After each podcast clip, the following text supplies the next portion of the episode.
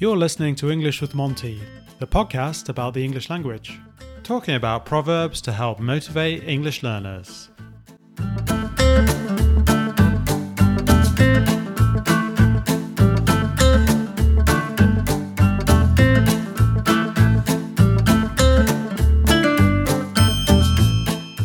Hello there, and welcome to English with Monty. We're on to episode number 44, and I've got Ben back on the show. I don't know if people remember him. Of course, they remember him. He did an amazing episode on exams and whether we should take an exam. Hi, Ben. How are you doing? Hi, Jon. I'm very well. Thank you. Thank you for having me back on. You're very welcome. It's good to have you back on. I thought it was a good idea to follow on from what we did before on the Proverbs video on your YouTube channel. That was fun. We spoke about some of our favorite proverbs, and I got some good reactions from that, some nice comments on my video. It's nice to develop that a little bit further. Definitely. I got this wrong last time I know in the episode, but it's To The Point English with Ben, right? That's it. Yeah. Brilliant. I got it right. This, yeah. this is Ben's YouTube channel. And if you haven't listened to the other episode we did on exams, it was basically talking about whether you should take an exam or not for English. It was just linked in quite nicely with what you're doing on YouTube. And Gideon and I both love what you do. And so we obviously wanted you back on here, or I wanted you back on here and following on from the Proverbs, and then also to plug your channel. Mm-hmm. Well, thank you very much. Thank you for your kind words. My YouTube channel, most of the videos are dedicated to Cambridge English exam. So the B2 first, C1 advanced, and C2 proficiency. But I also do a lot of grammar and vocabulary and a few pronunciation videos. A lot of it's related to Cambridge English exam preparation and how to pass those exams. Great. I think it's always a good thing to talk about. And Proverbs, I suppose, leading into this idea are probably quite important in a sense to exams. Mm-hmm. These proverbs that we're going to talk about, I guess they're connected to English learning, or that was the idea. How do you think proverbs work? Are they quite useful to have in general for exams or just general English? I guess we're talking about higher levels as well, aren't we, generally with proverbs? Yeah, definitely. I mean, proverbs are a part of any language. I think, I imagine all languages have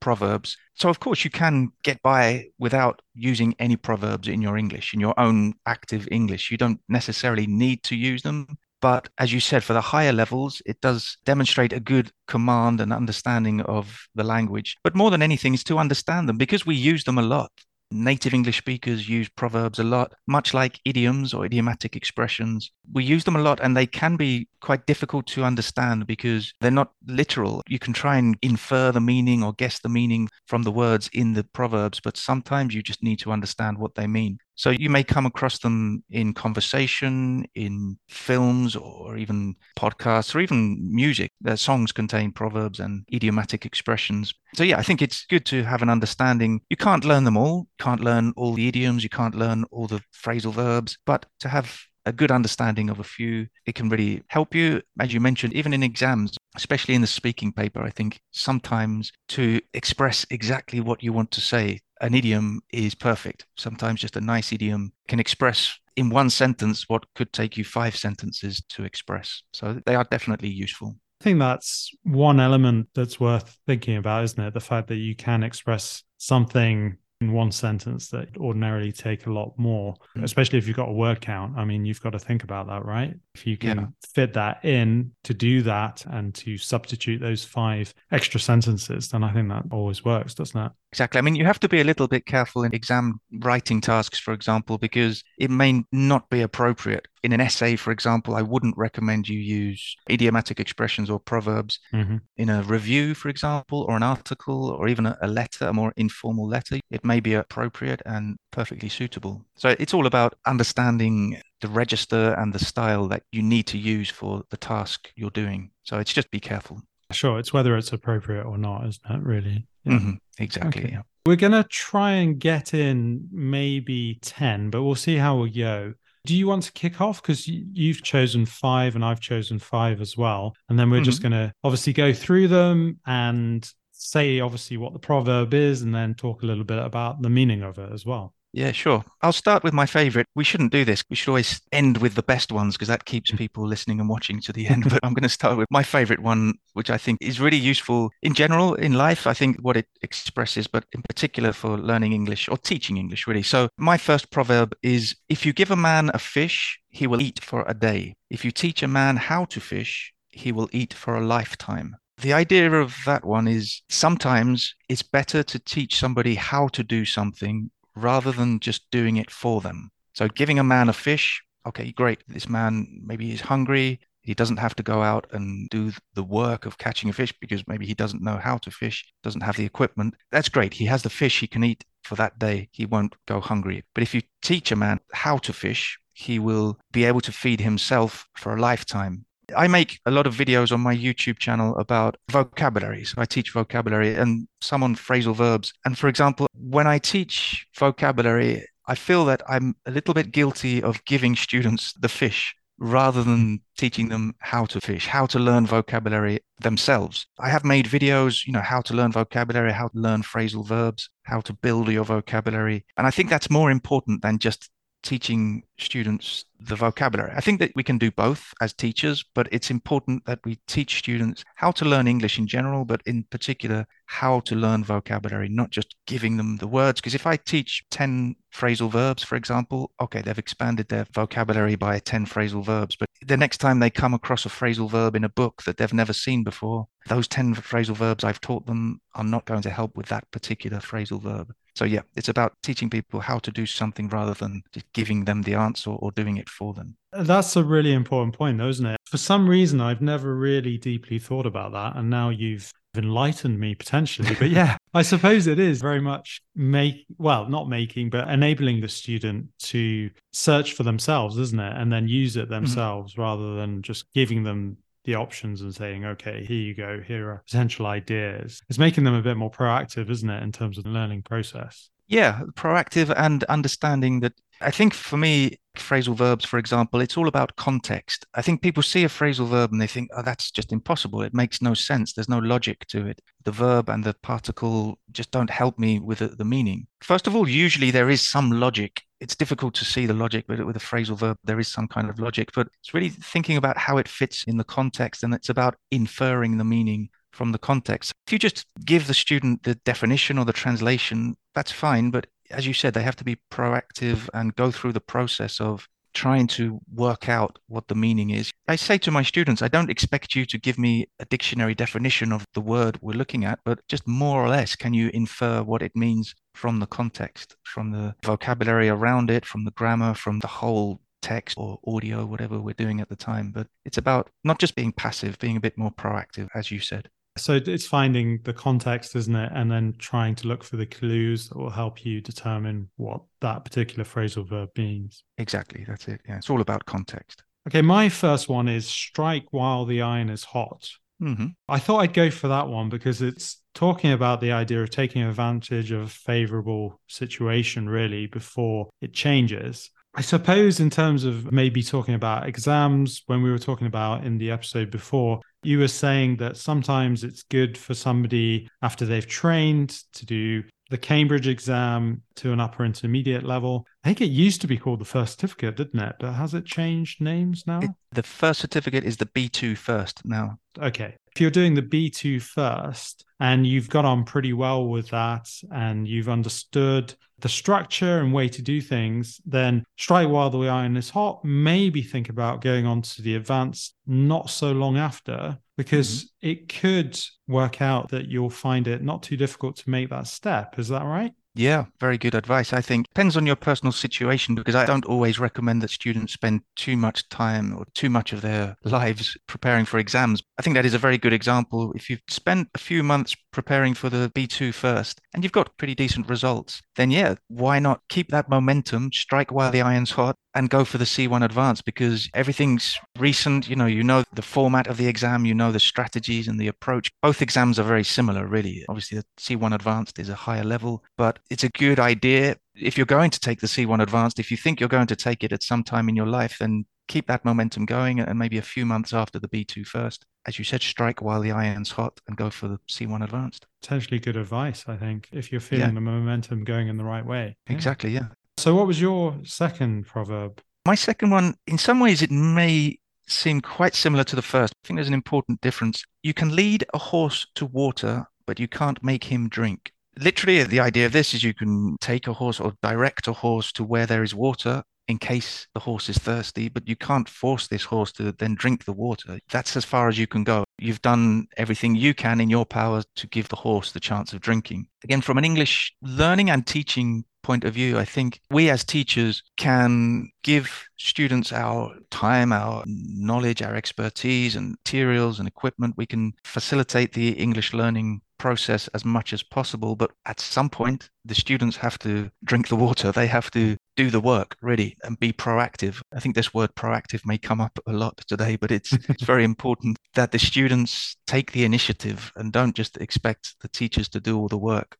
as teachers, our job is to facilitate and make the conditions favorable and show, again, how to learn, but we can't do it for them. Each individual student has to make the effort. Whether it's general English learning or preparing for an exam, the student has to do the work. We also might have some extra skills that we're passing on to students in the sense that we're going to have fishermen, we're going to have people who can drink water effectively, although we should, as human beings, be able to do that anyway. So maybe that's not a big, a big skill. We're kind of, as teachers, we're there leading the horse, a student, to the water. And yeah, they've got to drink themselves, haven't they, and make the most of things there. All these proverbs come from another time, of course, when horses were more important in the world. Well, the fisherman thing was probably too, but I think all these proverbs are relevant for life in general, but we're looking to relate them to English learning in particular. And definitely, this is something any students listening to this podcast need to think about. How proactive are you being in your English learning process? That's a good question to ask yourself, isn't it? My next one is the grass is always greener on the other side. This one is kind of a life thing as well as being an English learning thing, isn't it? So the idea of the grass being greener on the other side is that other people seem to have a better, happier, more successful life. And that's regardless of the fact that actually your own life is probably going pretty well anyway. I guess to some extent, it's focusing on the idea of focus on what you have and mm. what you can do rather than thinking about others. Also, because maybe things do seem better on the other side, it doesn't necessarily mean that they are. I suppose the element in terms of English learning is try not to compare yourself too much with others, but also try not to think those people are significantly better. I mean, they might be, but also at the same time, you certainly talked about this with Gideon, and we talked about this in our exam episode as well. It's comparing mm. yourself to mm. yourself, isn't it? It's like, where were yes, you yeah.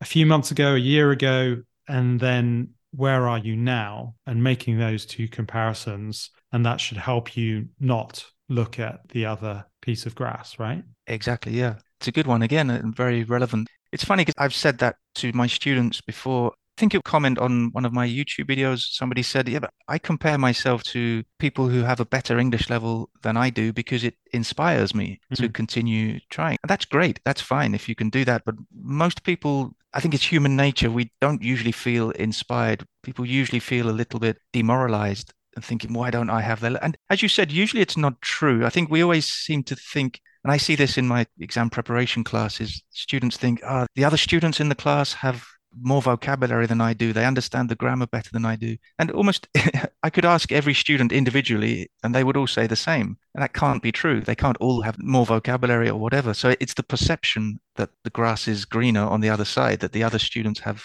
a better English level. Often it's not true. Again, it's human nature that we feel that way. But also, generally, comparing ourselves to others, especially regarding our language level, is usually a bad road to go down. Usually it's not very motivational. Keep that yeah. in mind. Yeah, the grass is always greener.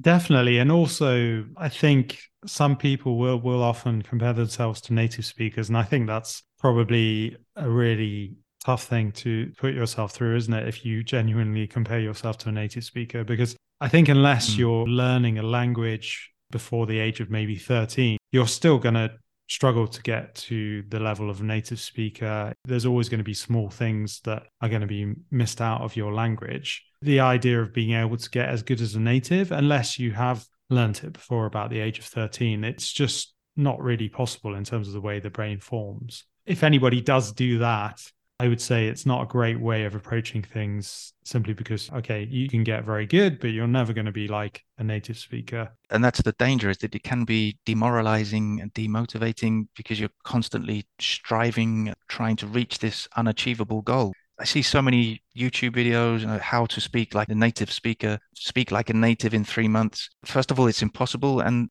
second of all, it's creating unrealistic objectives or ideas. And it can have a negative effect on people's motivation and how they approach the English learning process. As you said before, concentrate on yourself to keep consistency, keep studying, keep improving little by little. And that's all that's important, I think. And this probably leads quite well into your next one, isn't it? Was it a jack of all trades? A jack of all trades is a master of none.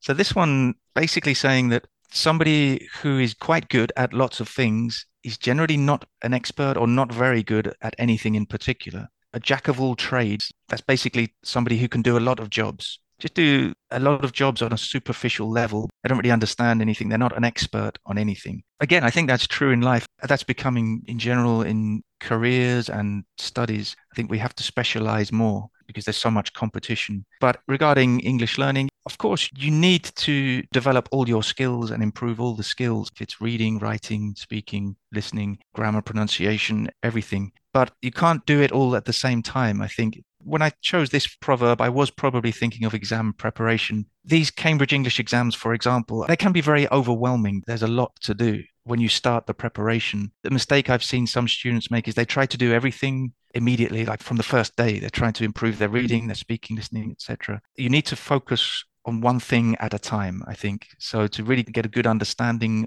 of the reading, for example, and then the writing, you can't get good at everything at the same time. It's about being focused. I think that's the idea.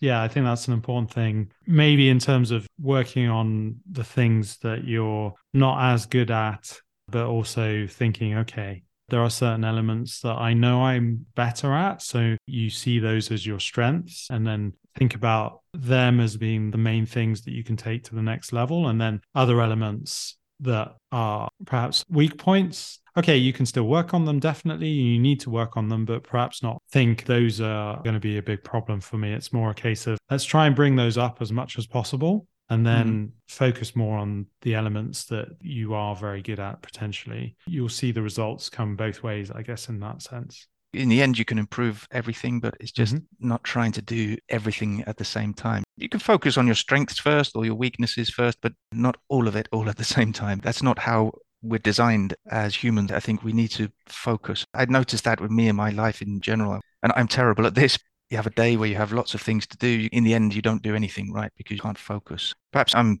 stretching the meaning of this proverb a little bit far from the original meaning, but I think, as I said, focus on one thing at a time rather than doing everything at the same time. Hello, everyone. I'm Julia from Italy, and my favorite episode is number 36, which is about British slang. By listening to this episode, you will learn loads of words and expressions used in the UK. Jon and Gideon are really brilliant. So, if you're curious, grab your cuppa and check it out. So, my next one is don't judge a book by its cover. And I suppose you can apply this to something or someone. I guess, obviously, for someone, it would be don't judge somebody on first impressions. It's about somebody's outward appearance, isn't it? Or something's outward appearance. I suppose, in terms of English learning, if you look at something and you see something, and it could be a book you want to read or an exam you want to do or whatever it is, and you look at the image or at the book and it's like that seems a bit intimidating or it seems a bit boring or it could not be very up my street not really the kind of thing i'm looking for. I think if you are learning english i always recommend particularly at higher levels go for books because it's really going to help with your vocabulary perhaps unconsciously a lot of the time, and don't literally look at a book and think, oh no, that looks too difficult or it doesn't seem interesting. Perhaps just try and read it, get into it. I always think relate it to something maybe you've already read in your own language that you've enjoyed, maybe by a native English speaker who's written a book and then it's been translated into your language. And then perhaps you can try that book that you've already read in English And then you've got an idea of the plot, you've got an idea of the storyline, and then you're a bit more encouraged, even if the front of the cover doesn't look that good. yeah. Do you ever choose books on the way they look? I do. I mean, honestly, I do. Yeah. it's quite yes. easy to do that. I think publishers, designers know that. It's a very important part of the marketing, I think. I don't know if you ever remember going to a vinyl record shop and sort of flicking through the back in fashion now so yeah. Yeah that's true yeah. I'm not on that bandwagon. Years ago i'm not going to say how many but many many years ago i remember i did buy a few vinyl records and sometimes you just go in the shop you don't know who the artist is you just like the look of the cover because it's some really nice artwork on it. Maybe never listen to the record but it looks good on your shelf going back to what you were saying about reading, I really encourage my students to read. I think that's the best thing you can do. If you only have time to do one thing a day in English, I would recommend reading. One thing that many English teachers say, and it's right to a certain extent, we often say that you should read things and watch things that you find and that you enjoy, that you find interesting. But I think if you do that, then you're only going to be reinforcing the vocabulary and the styles you are familiar with. If you like photography, then you're just going to read about photography. Then you're just going to learn vocabulary about photography. If you need to talk about something else, I don't know, music, then your vocabulary is going to be very limited. So I think you do need to force yourself as a language learner, I believe, sometimes to read things that perhaps you wouldn't normally choose to read. But relating it to don't judge a book by its cover, maybe you think it's going to be boring, but actually maybe it's not because you're introducing yourself to a topic which you find interesting in the end. I think we can find almost anything interesting. I think it's just this first reaction or first impressions that I don't like this topic. I'm not interested in this topic. It's like we take the decision to find it boring. But actually, if you start with a positive mindset,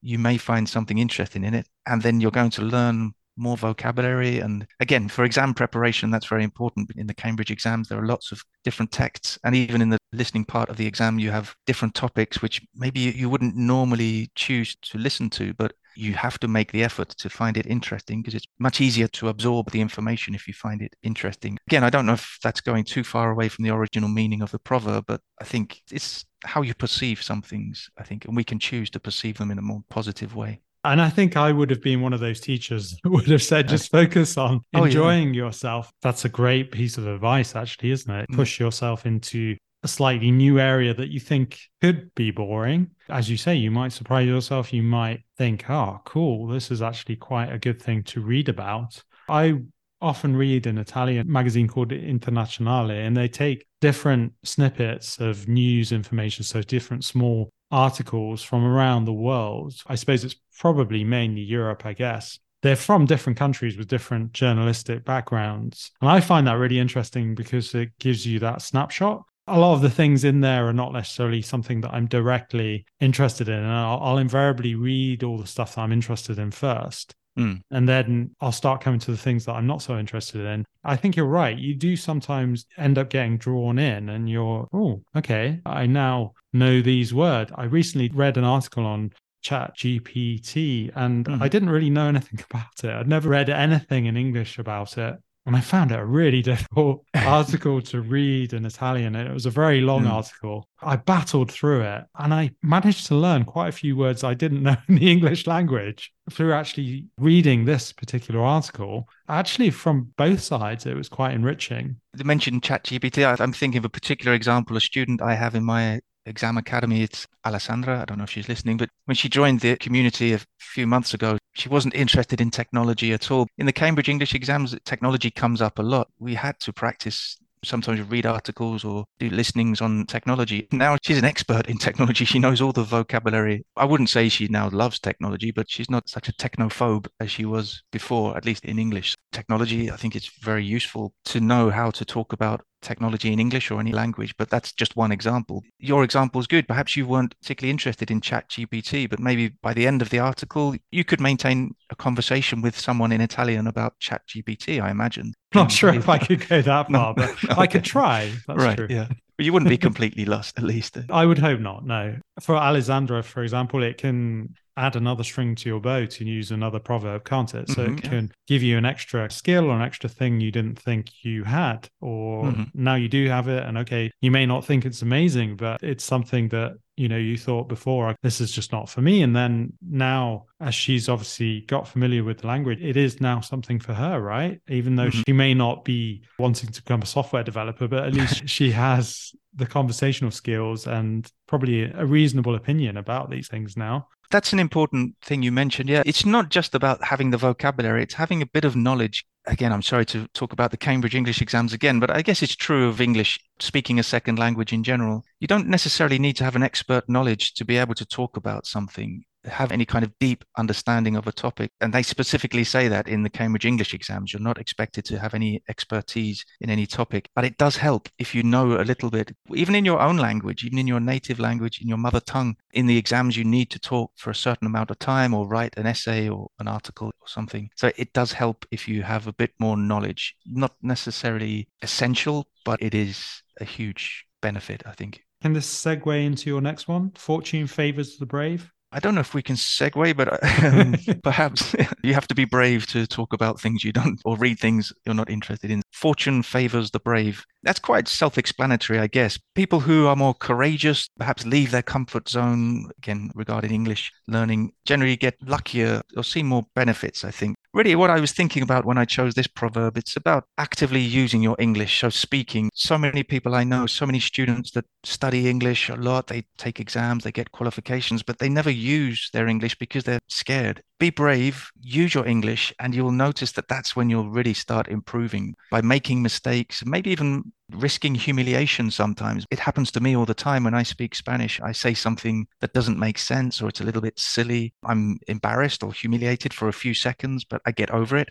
and I'll remember that. I'll never make that mistake again. Putting yourself in the position to use the language you're learning and risk embarrassment, risk a little bit of humiliation. At the end of the day, you're not being humiliated because no one really cares as much as you do. Just go for it, really. Fortune so favors the brave. Do you feel brave now in Spanish? It's funny, that's a good question because I think I was braver first year I lived in Spain. I don't know if this happened to you with Italian, but I don't think it's about being brave in that case. But I think for a, an English speaker, when you start learning another language, it's fun. Ben knows a few words of Spanish. That's great. Well done, Ben. But when you've been living in a country for a few months or years, suddenly it's not funny when you start making basic mistakes or your pronunciation's not very good. It becomes quite serious. So paradoxically, you start getting a bit more hesitant and you start worrying about your mistakes more because you shouldn't be making these mistakes when you've been living in a country for a few years. But I think I got to the point where I stopped after maybe 10 years living in Spain where I thought, this is ridiculous. I'm just going to speak. I'm going to make mistakes because I'm not Spanish. And that's fine. I'll learn from those mistakes.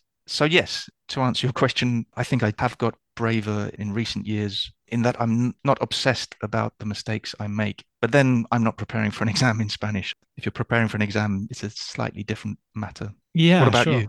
I guess I've kind of got to the point where I don't really care too much. And I think that's always my mantra in a way. Don't worry, mm-hmm. be happy. Mm-hmm. When it comes to language. And perhaps 10 or so years ago, when I was three or four years into speaking Italian, I think I was probably more conscious of, oh, I have to speak, I have to improve. I have to mm-hmm. do this, I have to do that. And uh, I'm very casual about it now, which I'm much happier with in the sense that I'll be like, okay, if there are opportunities where I'm not speaking Italian, it doesn't really matter. Mm-hmm. And if there are opportunities where I am speaking Italian, then great. That's a good opportunity to practice. Mm-hmm. And I just think about how I feel sometimes in terms of my mood. So, yesterday I had plenty of opportunities to speak Italian. I didn't really that much because I wasn't really in the mood. I, obviously, I said stuff, but I wasn't really pushing myself. I wasn't really worried about it too much. Mm. So I think this idea as well, you have off days. There are days when you just don't really feel like it. That's okay too. I guess that's part of being brave in a way, being brave enough to think, okay, yeah, look, I don't need to do this. I don't need to say certain things because I know I'm tired. So that could push you into making errors, I think, sometimes.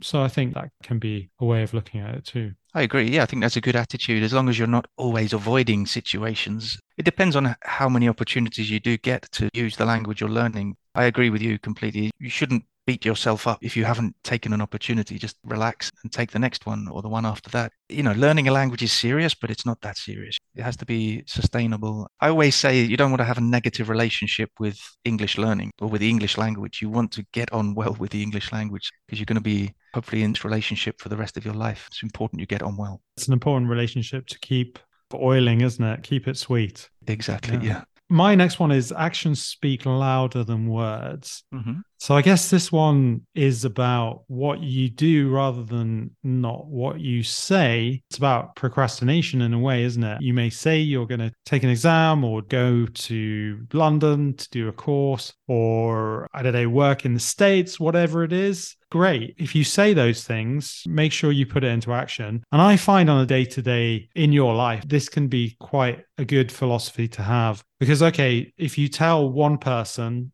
nothing really happens. But if you start mm. telling five or 10 people, you start to think, oh, okay, I've told five or 10 people. So maybe I should actually put everything into action now because five or 10 people are going to be like, so, Jon, what are you doing about this? So both can probably work hand in hand as long mm. as you tell enough people, I would say yeah, it's a bit of accountability, isn't it? Yeah, if you tell people, then you have to do it, which is good. Yeah, it's like New Year's resolutions. If you keep them to yourself, probably you're not going to do them, but you're not going to keep them. But if you tell a few people, you're more likely to do it. It's funny because that proverb, actions speak louder than words, reminds me just yesterday, a student of mine asked about the expression talk the talk and walk the walk. If you talk the talk, you have to walk the walk. And it's similar. If you're telling everybody you're going to take the English exam or telling everybody you're the best football player in your town, at some point you have to do it. It's not all about talking all the time. You have to put what you claim into action and prove it. Well, it's not about proving it, but just doing it, I guess. It's the mm. same idea. I think that's another nice expression as well. Your next one, I guess this is probably the last one, is it? It's Your... the last one I've got. Yeah, yeah. This one's a nice one. Two heads are better than one. And again, this is true for life in general. I think, especially when you're studying, really, this expression, two heads are better than one, really, it means two brains are better than one. If you have a problem, it needs solving, it's quite obvious two heads are better than one. Two people thinking about it, you're going to get a better or quicker solution than if it's just one person. But the reason I chose this, I think when you're learning anything, but in particular the English language, and again, specifically exam preparation, if you can find a study buddy someone to study with, it makes the whole process much more enjoyable. And there are lots of other benefits to it. I mean, we just mentioned accountability. When you tell people about something, you're going to be held accountable. But if you need to prepare for the essay task in the C1 Advanced Cambridge exam, for example, you could be procrastinating and putting it off and putting it off if you say to your friend, okay, next time we meet, we'll compare the essays we've written and we can mark each other's essays, then the probability that you'll do it increases I don't know how much, but a lot. I can't give statistics. Having a study buddy and going through the preparation process together, or just maybe not exam preparation, but just studying English together, you can correct each other. If you both have doubts, you can find the answers to those doubts together. I'd recommend you find a study buddy for English in general, but especially if you're preparing for an exam. Definitely. I think study buddies are great. And mm. that can be for anything, really, can't it? And if you're studying in your own language for a degree or something, I think that's useful for motivation, just to have somebody's bounce ideas off, just to really have a bit of company, I suppose, because I think studying can be a lonely old business sometimes, can't it? Definitely. As you said, uh, motivation is so important to keep going. Many people give up or at least tempted to give up. If you're doing it with a friend or just anyone else, I mean, maybe you don't know anybody else who is preparing for the exam you're taking, but it's quite easy to find someone online. There are Facebook groups, Telegram groups, Discord channels. You can find someone. Obviously, you have to be careful when you're making friends with people online, but you never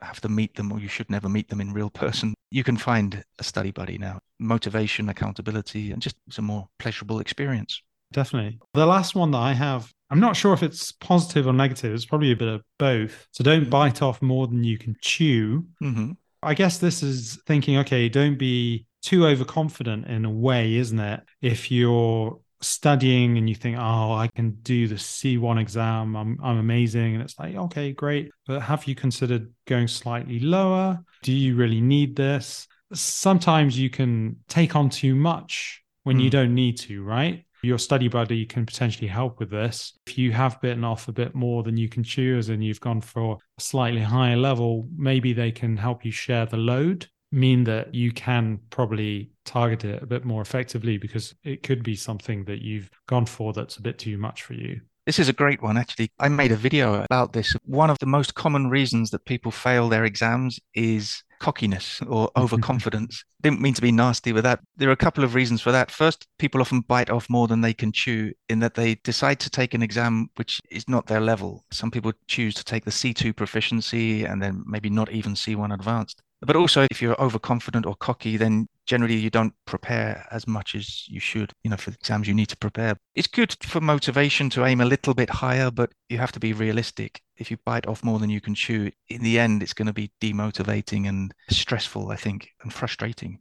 Definitely. So I think that's probably one element that everybody should think about, and maybe it's a good one to finish on. Mm-hmm. Do you want to plug a little bit just at the end of the show? I mean, obviously, you spoke briefly at the beginning, so I don't know if you want to mention something extra. Thank you. I will. Apart from my YouTube channel, To the Point English with Ben, if anybody out there is planning on taking a Cambridge English exam, either B2 first, C1 advanced, or C2 proficiency, I have available now my complete preparation courses for those three exams. They're online courses, so they're video courses, and you can find the link in my YouTube videos. Great. They sound really good. I mean, I think it's always good to have a bit of coaching on that side of things. And I've done that quite a few times too. And it's good to do as a teacher, isn't it? And it's very rewarding once mm. somebody passes and they get what they want, which is the key, really. Definitely. I've been preparing students for the Cambridge English exams for years. Last year, I decided to put all my experience and knowledge and all my tips on strategy and approach into one course for each level. Thanks for coming on, Ben. I appreciate you helping out with those proverbs, and hopefully, it's given the listeners a few extra insights and things to think about. Thank you for having me again. It was a pleasure. I enjoyed it again. So thanks, Jon. Yeah, no worries. And hopefully, you know, we'll maybe do a video or something again soon. I wanted to make a quick shout out actually to Selma, who's been a great fan and she's left a testimonial on one of my podcast episodes. She's been very great and supportive. And Guillaume, I probably pronounced that wrong. I'm sorry. He's become my first Patreon member. Thank you for your support on that. And then also Tessa, who's a Dutch friend that I made when I was in London, who has done a lovely testimonial and is a bit of a fan too. Just wanted to make a shout out for those guys. You are what makes my job worthwhile. I'm sure that would be the same for you, Ben, with some people that you know. And it really helps boost our motivation, doesn't it, with what we're doing? Definitely. Yeah. I live for the comments, the lovely comments I get on my YouTube videos and just in general, people are so nice and positive. Fantastic. Thanks a lot, guys. Thanks again, Ben. And you've been listening to English with Monty. If you would like to support my podcast, then we now have a Patreon page. Patreon is a platform to help fund projects like mine. We offer exclusive episodes, discounts on lessons, and an uncut version. There are other benefits too. You can donate at patreon.com forward slash English with Monty. Thanks for being a sponsor,